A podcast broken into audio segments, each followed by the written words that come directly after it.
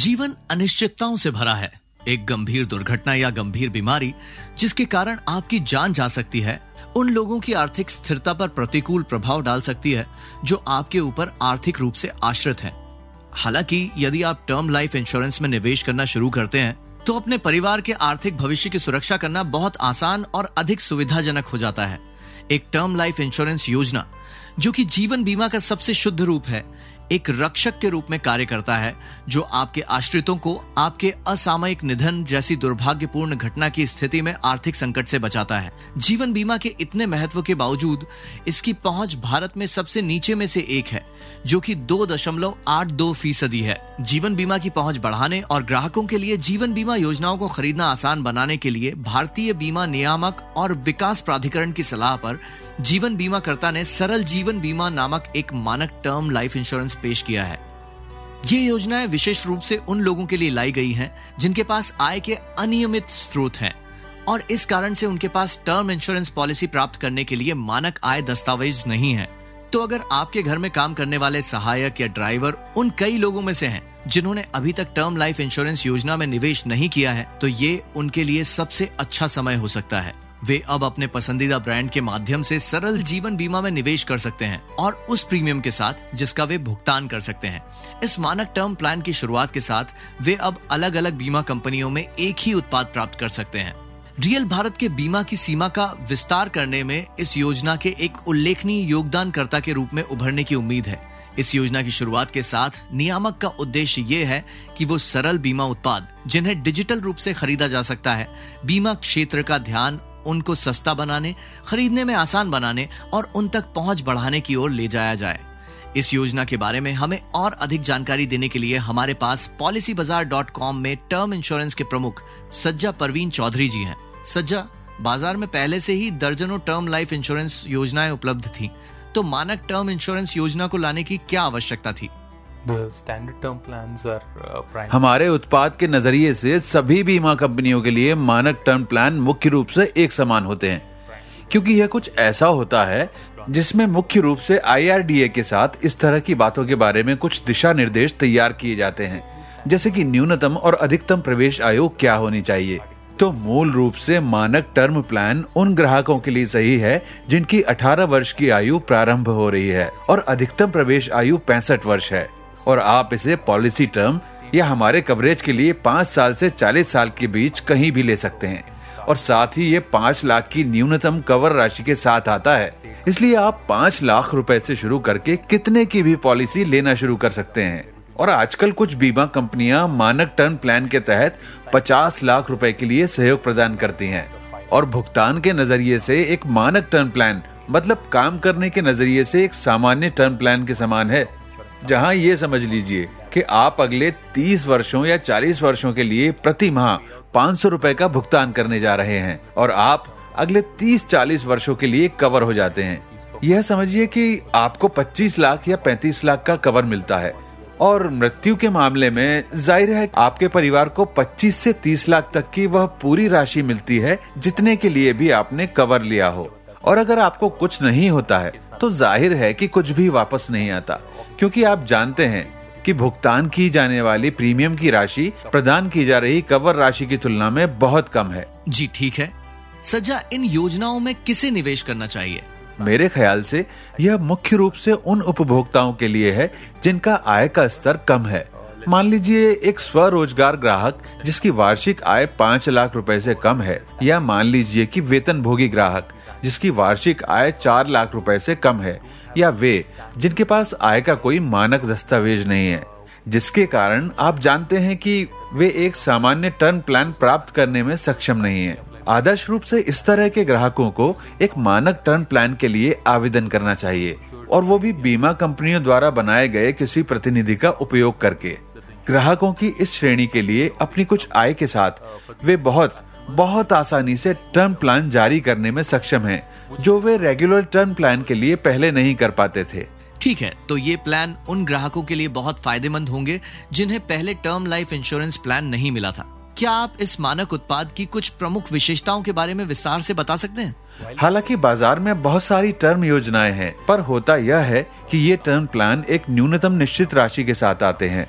मान लीजिए 50 लाख या फिर 20 लाख रुपए, और साथ ही उनके पास न्यूनतम आय के लिए कुछ मानदंड भी हैं।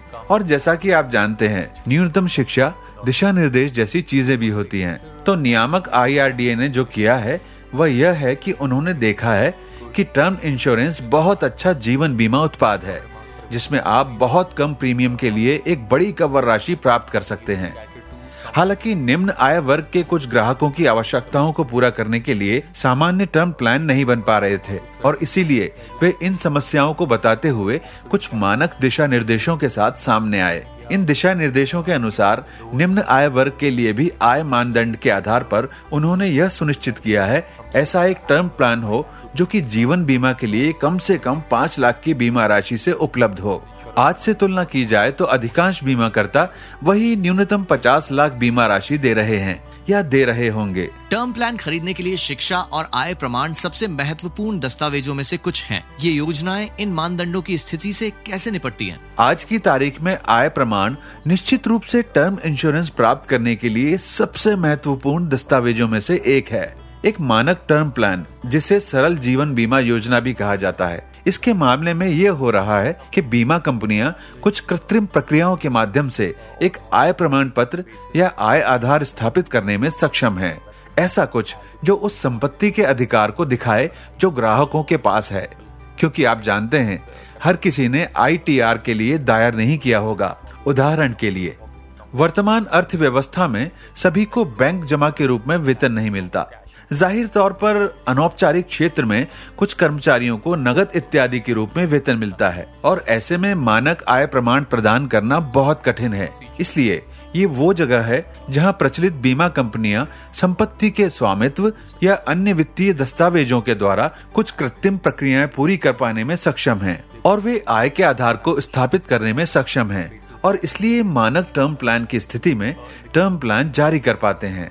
बिल्कुल। तो वर्तमान में वे कौन कौन से बीमा करता है, जो सरल जीवन बीमा दे रहे हैं और इस उत्पाद का औसत मूल्य क्या है? PNB MetLife Bhartiya A X life insurance I ICICI credential life और कुछ और बीमा कंपनियाँ हैं, जो इसे प्रदान कर रही हैं। और इन योजनाओं का मूल्य निर्धारण शुरुआती रूप से ये है, जैसा कि आप जानते हैं, आप संभवतः अगले 30 वर्षों के लिए पाँच सौ रूपए प्रति माह की शुरुआती कीमत पर 25 लाख रुपए का कवर प्राप्त कर सकते हैं। तो आपने अगले तीस वर्षों के लिए कवर प्राप्त किया, जहाँ आप प्रति माह पाँच सौ रूपए का भुगतान करते हैं और मृत्यु हो जाने की स्थिति में आपके परिवार को 25 लाख रुपए का कवर मिलता है, जिसका उपयोग वे स्वाभाविक रूप से आपकी अनुपस्थिति में सभी आर्थिक जरूरतों के लिए कर सकते हैं।